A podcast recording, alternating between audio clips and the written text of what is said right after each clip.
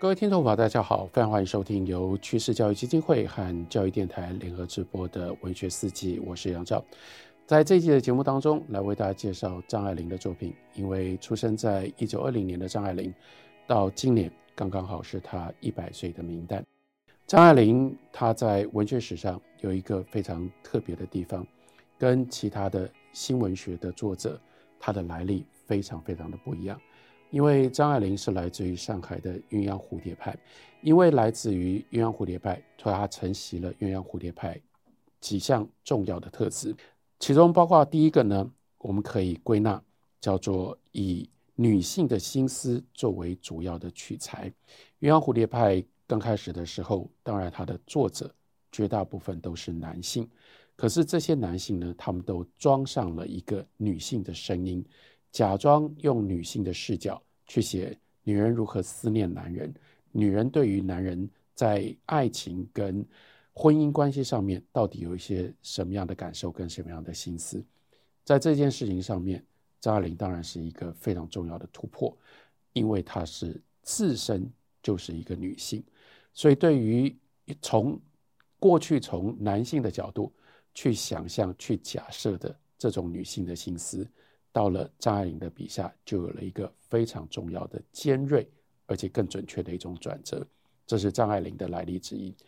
张爱玲因为来自于鸳鸯蝴蝶派，她所共同的跟鸳鸯蝴蝶派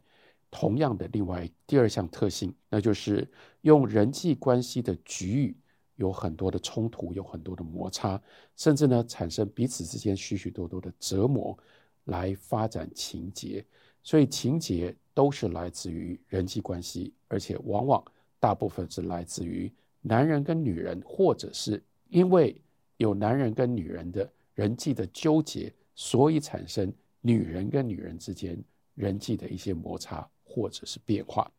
第三项特色，那就是鸳鸯蝴蝶派运用文字跟新闻学非常的不一样，他们对于环境、对于布景。会有那种巨细靡遗的写实的刻画，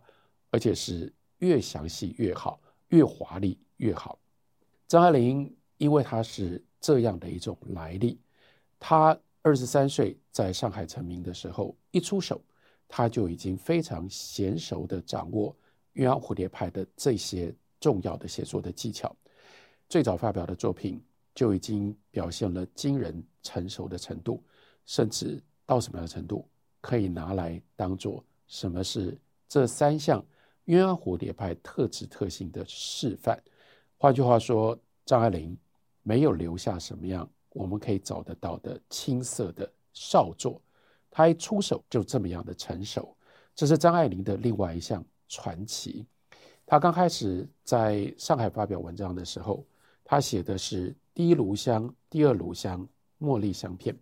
从这些小说的开头，他那样的一种建构叙事的声音，其实就让我们了解他的来历不太一样。例如说，《第一炉香》开头是直接对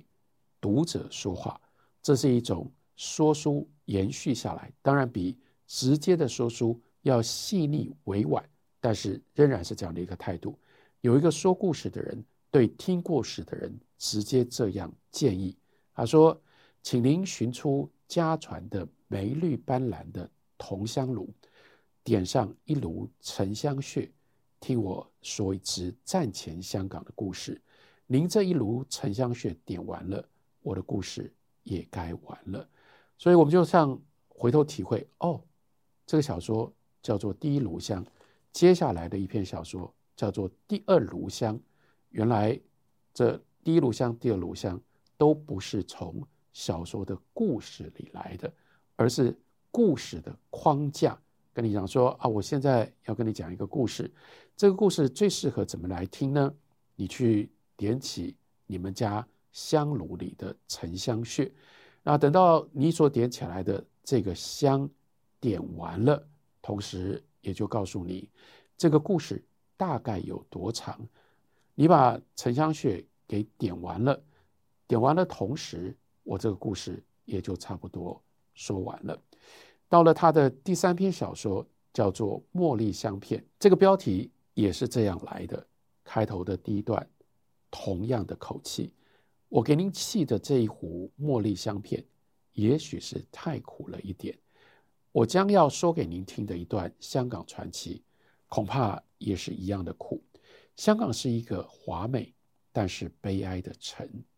您先倒上一杯茶，小心烫。您尖着嘴，轻轻吹着它。这也是来自于一个说书的人，一个讲话讲故事的人，跟听故事的人直接说、直接对话的这种态度。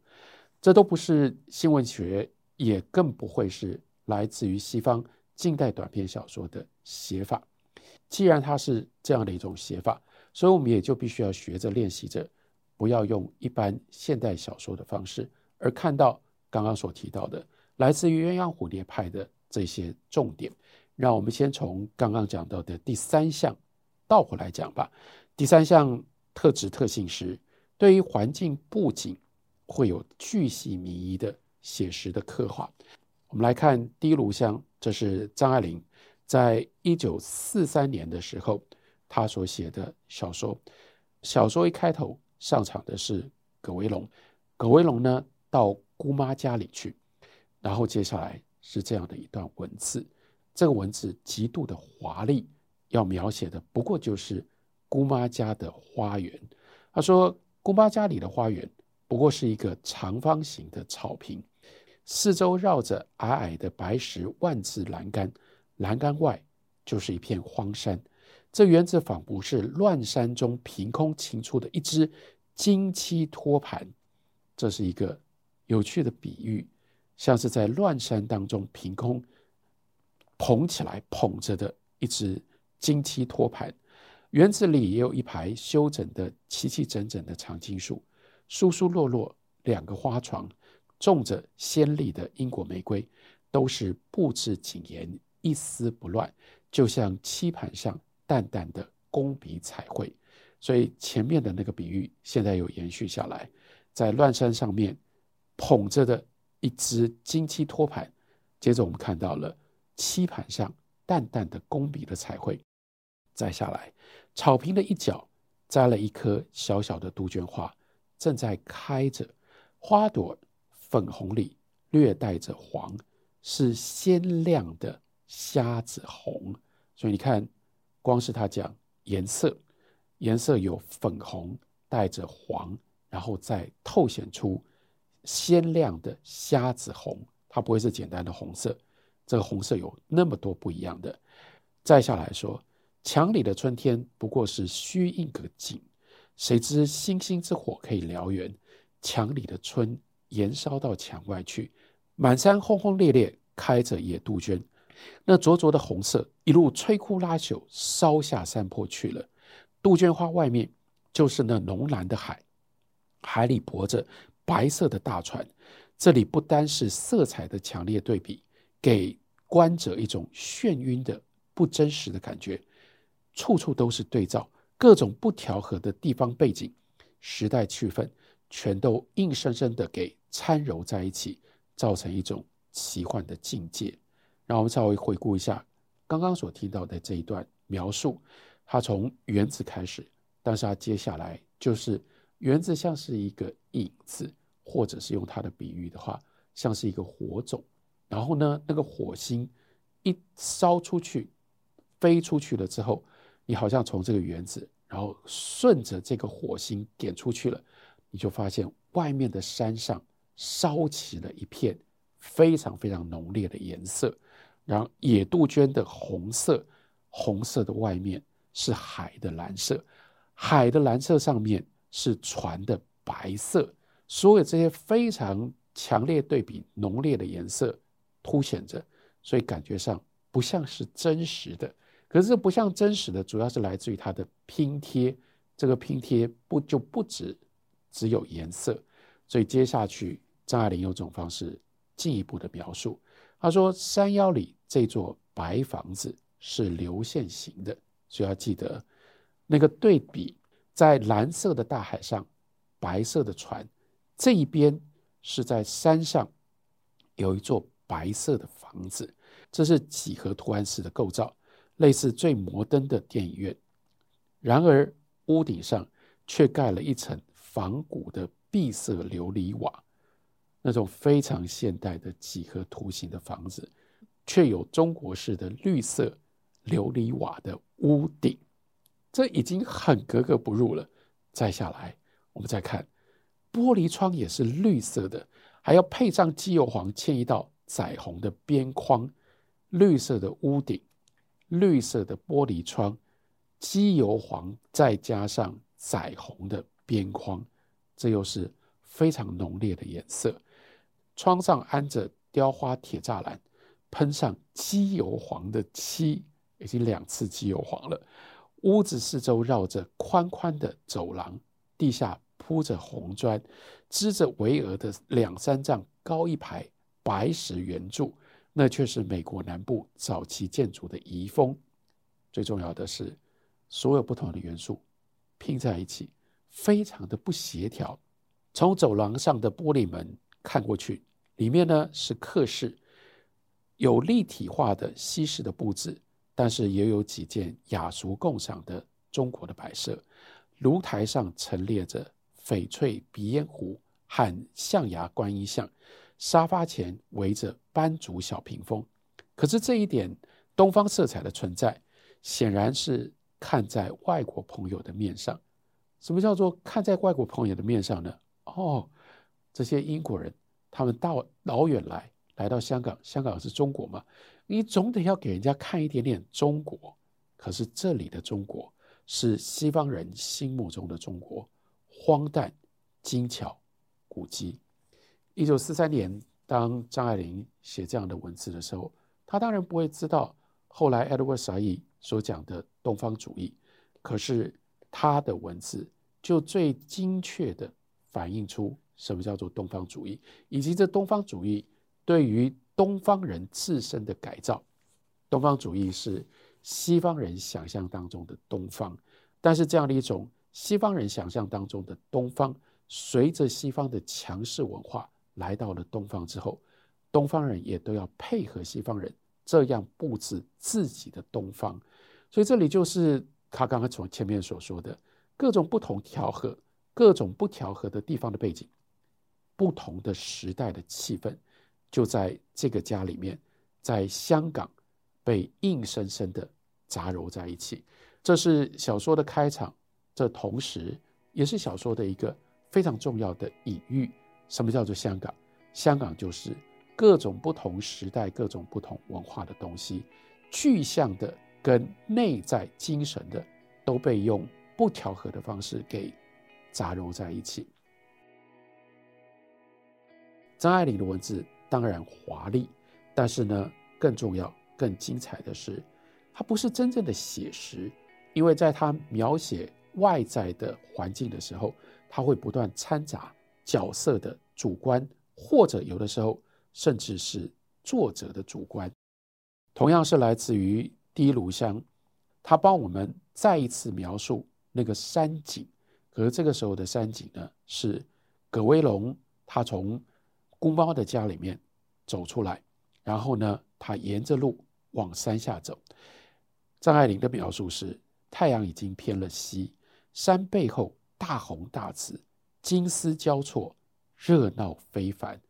这又是很精彩，因为本来是视觉的，可是那个视觉，因为它是那么样的强烈，所以好像有了声音，非常的热闹。但是这样的一种热闹。接着的一个比喻是，好怪。他说，像雪茄烟盒盖上的香标画，满山的棕榈、芭蕉都被毒日头烘焙的干黄松卷，像雪茄烟丝。这个比喻就探出去两个方向，一个方向是因为那么浓烈、那么强烈，所以产生了一种好像缩小的感觉，像是一幅画。而且这个画呢，就像是在雪茄烟盒上那样的一种浓笔，一笔一笔的，但是呢，非常非常拥挤的这样的一种画。另外呢，就要特别强调出那个大太阳，大太阳好像把这个所有的景色全部晒干了，晒干就让人家联想到那像是雪茄烟的烟丝一样。啊，这个比喻，双头的比喻，选择的多么样的精确，多么样的精彩。南方的日落是快的，黄昏只有一刹那。这边太阳还没有下去，那边在山路的尽头，烟树迷离，轻融融的，早有一瞥月影儿。也就是在黄昏的时候，太阳还没有全落下，月亮已经升起了。这样的一种情境。如何描述呢？张爱玲说：“围龙向东走，越走，那月亮越白，越晶亮，仿佛是一头肥胸脯的白凤凰，栖在路的转弯处，在树杈杳做了巢。月亮像是一头白凤凰，在那个枝桠上做了它的巢。越走越觉得月亮就在田头树深处。”走到了，月亮便没有了，好像一个人一直不断往前走，你可以走到月亮的尽头。这是葛维龙的心思，葛维龙的想象。维龙站住了，歇了一会儿脚，倒有点惘然。是的，那个月亮所留给他的感受就是惘然，或者应该倒过来说，因为他的惘然的心情，就使得他对于月亮。会留下这样的印象，看到这样的月亮，那个月亮不是一个具体客观的月亮，那是透过了葛维龙主观惘然的情感所感受到、所看到的月亮。那他的惘然来自于哪里？因为他的人生到了一个困惑的焦点上，他想要留在香港继续求学，可是家人要搬回到上海去，他唯一的机会是去找他的姑妈。让他的姑妈愿意收留他，可是这个姑妈的态度让他捉摸不了，他没有办法控制他人生现在的这种情况。于是这样主观的情境，然后配合上他所看到的月亮，所以面对的这样的一个惘然的月亮，葛威龙这个时候他回过头来，再回头看姑妈的家，依稀还见那黄地红边的窗棱。绿玻璃窗映着的海色，那微微的白房子，盖着绿色的琉璃瓦，很有点像古代的皇陵。我们跟着张爱玲，这是我们第二次看到这个房子。可是这个时候，张爱玲就要我们看到这个房子很不一样的联想。它看起来不像是个房子，不像是活人住的地方，因为从葛维龙带着惘然、带着失望的眼光看下去，看过去。那好像是一个非常华丽的给死人住的地方。这是这个房子在不一样的情境底下，就会在小说里显现出不同的形象。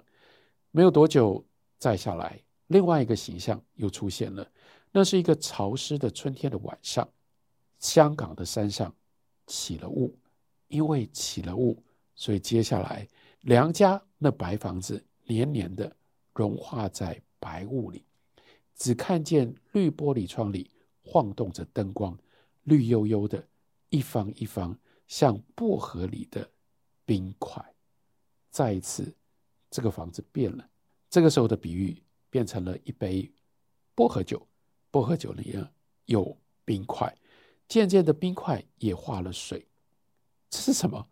因为雾越变越浓，所以。本来像是冰块的那一颗一颗的窗子，雾太浓了，就见不到窗格里的灯光也消失了。随着不一样的心情，在张爱玲的笔下，环境布景就会有不一样的描述。小说里面另外一段，当葛维龙突然之间透过了他的姑妈，拿到了这个司徒协给他的一只手镯。这个司徒协呢，是一个有钱的中年人，为什么要给他手镯？也就意味着姑妈同意让这个司徒协来追求他，或者是想要勾搭他。这是一个小说里面他的心情重要的震撼、重要的转折。于是我们就看再怎么描述这个房子，葛威龙呢，他进入到他自己的房间，他的房间自成一家，连着一个单人的卫浴室。还有一个小阳台，他上床之前觉得房间太闷了，试着开了一扇玻璃门，不是面风的，所以这个时候虽然下雨，雨点呢没有飘得很厉害。那他的窗外面有阳台，阳台对过去就是山崖，仿佛那山岭伸出舌头舔着那阳台呢。这已经是一个非常惊人的比喻。再下来，在黄梅雨当中，满山醉醺醺的树木，一边在雨里面看出去，这些树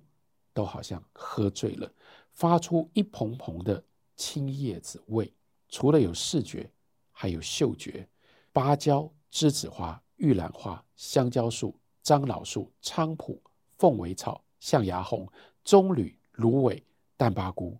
哇，所有的这些植物，干嘛罗列这些植物的名字呢？因为要让我们感受到那么浓密、生长繁殖的太快了，以至于都有点杀气腾腾，吹进来的风也有一点微微的腥气，空气里的水分过于浓厚，以至于地板上、木器上都凝着小水珠，然后再下来，这个时候他的心情。有这样的一种激动，所以呢，他靠在橱门上，看着阳台上的雨，雨就是雨啊。但是我们会看到什么样的雨呢？这个时候，葛威龙他所看到的雨，是雨点打在水门汀，也就是水泥地上，抓到了一点灯光，抓到了一点灯光。所以他不是用我们正常的描述的方式说，灯光打在雨点上。他是倒过来，换了不一样的主动跟被动的动词。他的说法是：雨点打在水门汀上，抓到了一点灯光，滴溜溜的直转，荧光直泼到一尺来远，像足尖舞者银白色的舞裙。这个像这个比喻，又是多么样的神奇，令人难以想象。可是却在这个当下，在这样的情境底下。如此的贴切，他比喻那像是芭蕾舞者，因为芭蕾舞者呢，他垫着脚尖在跳舞，然后呢，他跳舞的时候，他的舞裙会那样的飘动，他用这样的一个形象来描述这个时候葛威龙他所看到在灯照的底下所看到的这些在风中飘的雨点，这是张爱玲的笔法。